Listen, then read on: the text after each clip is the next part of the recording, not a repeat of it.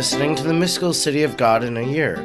I'm Father Edward Looney, and throughout the year I'm reading and reflecting on the four volume, over 2,500 page work by the Venerable Maria of Agreda. If you would like to discuss today's readings, head on over to the Facebook group, The Mystical City of God in a Year podcast, and you'll be able to share your own reflections and interact with other listeners and followers. Let us now thank God for the life of Venerable Maria of Agreda. Almighty God, you will that all people know the saving power of Jesus' name. Throughout time, you have sent missionaries to your people who proclaim the good news. We thank you for sending Sor Maria to the Jumano people and planting the seeds of the gospel in their heart and in our land. She taught them the good news and prepared them for baptism. We look to her example and holy life and wish to be taught by her today. Sor Maria, teach us how to pray and meditate. Teach us how to imitate the virtues of Our Lady Teach us the mysteries of our faith. Almighty God, stir aflame in our hearts the same missionary fervor of Sor Maria, so we may be as emboldened as she was to proclaim the gospel of our Lord Jesus Christ, who lives and reigns with you in the unity of the Holy Spirit, God, forever and ever. Amen. Today is day number 166. We are reading from Volume 2, Book 4, Chapter 18 paragraphs 578 to 584. 578. Among the more rare and excellent privileges of Most Pure Mary, the chief one is that she is Mother of God, which is the foundation of all the rest. The second is that she was conceived without sin. The third, that she enjoyed many times the beatific vision in this mortal life. And the fourth is that she continually saw clearly the most holy soul of her Son, and all its operations for her imitation.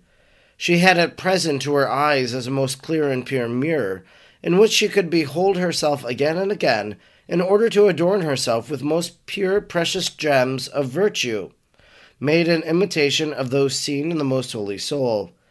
There she saw it united with the divine word, and she exercised her humility in seeing how much her own human nature was inferior to that of Christ she perceived with the clearest insight the acts of gratitude and praise with which the soul of Christ praised the Almighty for having been created out of nothing, as the rest of the souls, and for the graces and gifts with which it was endowed above others as a creature, and especially for having been elevated and more godlike by the union of the human nature with the divinity.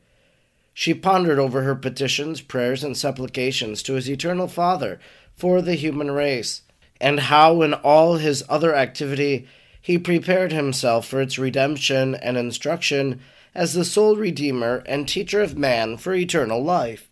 579. All these works of the most holy humanity of Christ, our supreme good, his most pure mother continually sought to imitate. There is much to say concerning this great mystery of her imitation in this history, for she had this example and model incessantly before her eyes, and according to it she regulated her own activity and behavior during the incarnation and nativity of her Son. Like a busy bee, she continually built up the sweetest honeycomb of delights for the incarnate Word. His Majesty, having come from heaven as our Redeemer and Teacher, wished that his most holy mother, of whom he had formed his human existence, should participate in a most exalted and singular manner in the fruits of the common redemption, and that she should be chosen and selected disciple, in whom his teaching should be vividly stamped, and whom he wished to make as similar to himself as possible. In the light of these intentions and blessed purposes of the incarnate Word, we must judge of the greatest of Mary's deeds, and of the delights which she enjoyed while resting upon her arms and reclining upon her breast, for it was indeed the bridal chamber and the couch of this the true spouse. Canticle 115. 580. During the days in which the most holy queen tarried near Bethlehem before the purification, some of the people came to see and speak with her, but almost all of them were of the poorest class. Some of them came because of the alms which she distributed, others because they heard of the kings who had visited the cave. All of them spoke of this visit and of the coming Redeemer, For in those days, not without divine predisposal, the belief that the birth of the Messiah was at hand was very widespread among the Jews, and the talk about it was very frequent. This gave the most prudent mother repeated occasion to exercise herself in magnanimous works, not only by guarding the secret of her bosom, and by conferring within herself about all that she saw and heard, but also by directing many souls toward the knowledge of God, by confirming them in the faith, instructing them in the practice of virtues, enlightening them in the mysteries of the Messiah, whom they were expecting, and dispelling the ignorance in which they were cast as a low minded people, little versed in the things of God. Sometimes their talk about these matters was so full of error and womanish prattle, and the simple Saint Joseph smiled in secret. He wondered at the heavenly wisdom and force of the answers with which the great lady met their gossip and instructed them, at her patience and gentleness in leading them to the truth and to the perception of the light, at her profound humility and yet patient reserve, with which she knew how to dismiss all of them consoled, rejoiced, and furnished with all that was good for them to know.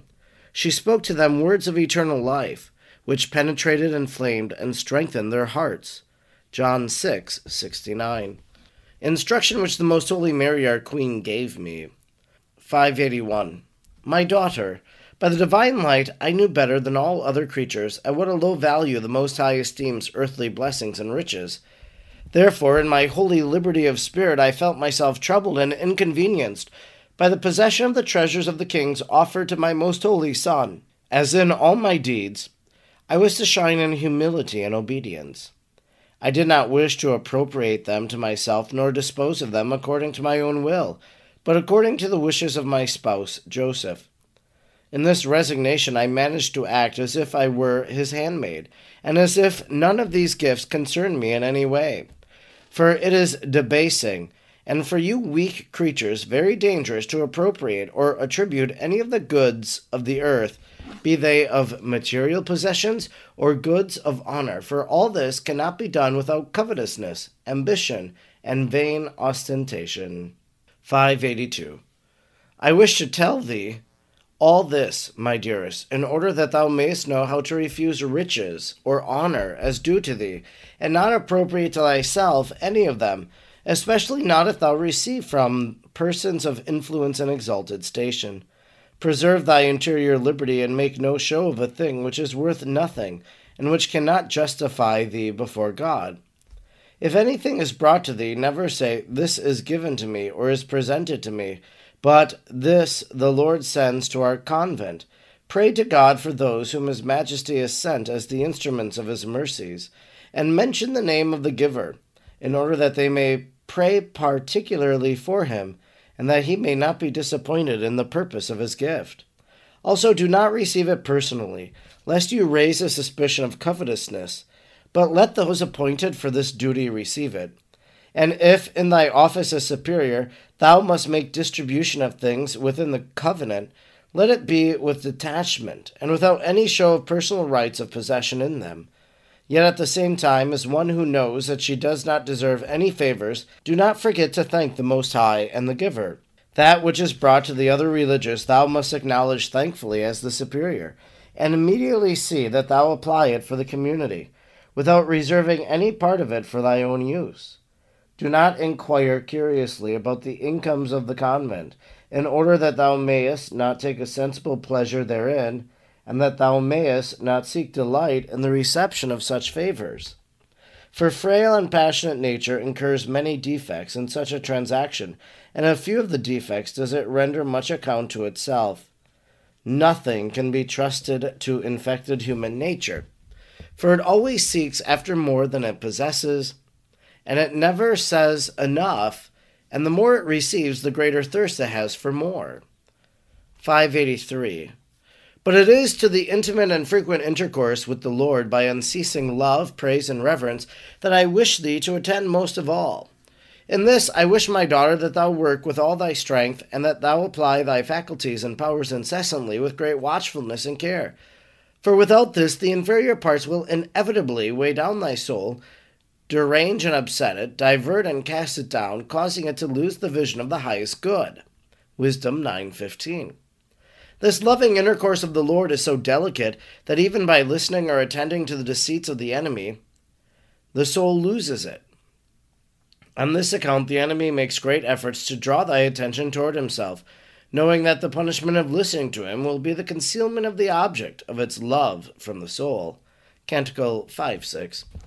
As soon as it carelessly ignores the beauty of the Lord, it enters upon the byways of neglect, is deprived of the divine sweetness. Canticle 1 7.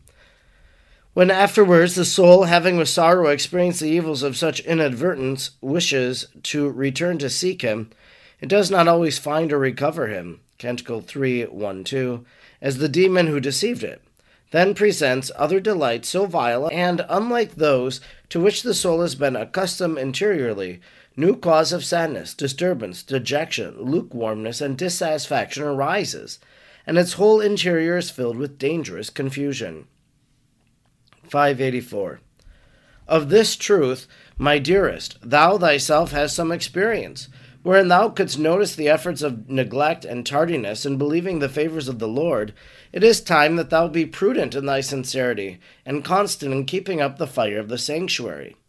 Leviticus 6:12, without ever losing sight for a moment of that same object, which I attended to with all the powers of my soul and all my faculties.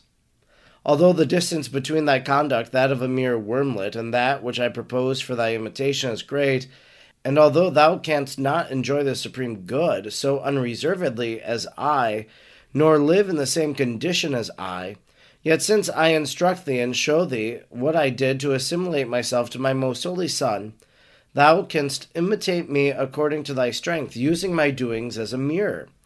I saw him in the mirror of his humanity, thou in my soul and person. The Almighty calls and invites all men to the highest perfection by following him Consider what thou art obliged to do, since thou hast been drawn toward the Most High by such a generous and power influence of his right hand. Matthew eleven twenty eight 28, Canticle 1 3. This concludes our reading today for day number 166. We've been reading from Volume 2, Book 4, Chapter 18, paragraphs 578 to 584. Today's reading began with a reflection on the privileges. Among the more rare and excellent privileges of most pure Mary, the chief one is that she is Mother of God, which is the foundation of all the rest. The second is that she was conceived without sin. The third, that she enjoyed many times the beatific vision, this mortal life. And fourth, is that she continually saw clearly the most holy soul of her Son and all its operations for her imitation. These are privileges that were given to Mary, and Rightly so, everything relates to who she is as the Mother of God, conceived without original sin, because she's the Mother of God. That she enjoys the beatific vision. This is something that we are not able to grasp or understand. That for many times she was able to see God and to see heaven.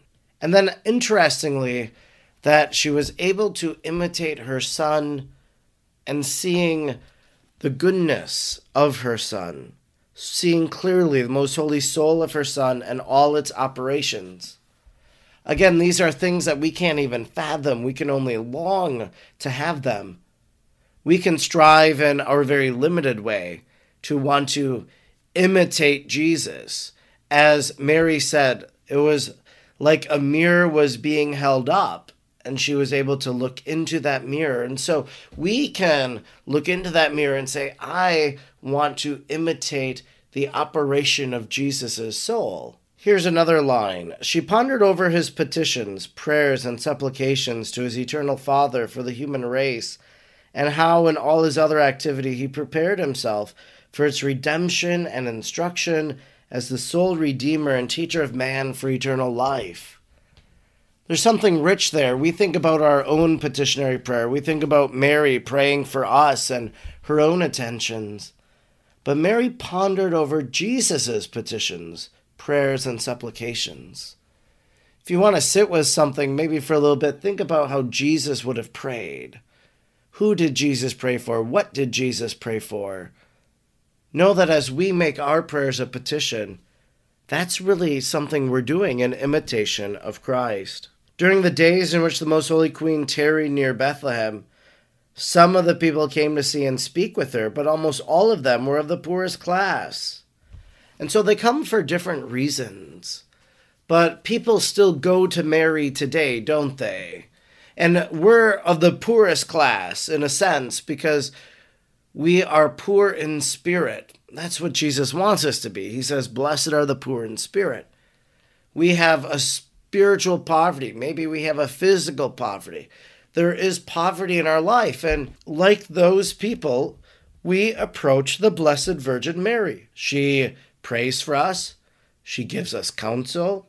What she does for these people, in a sense, even though she was there physically, she's able to do that for us today, still in a very spiritual sense. And then in the instruction that Mary gave to Maria of Agreda, there's that powerful line and a great reminder again.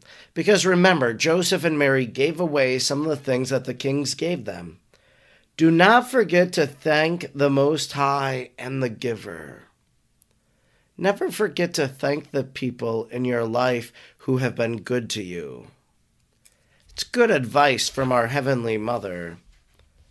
I'm Father Edward Looney, and throughout the year I'm reading and reflecting on the four volumes of the Mystical City of God. I'm grateful you joined me today, and I hope that you'll join me again tomorrow. Until then, may God bless you, and Mary pray for you.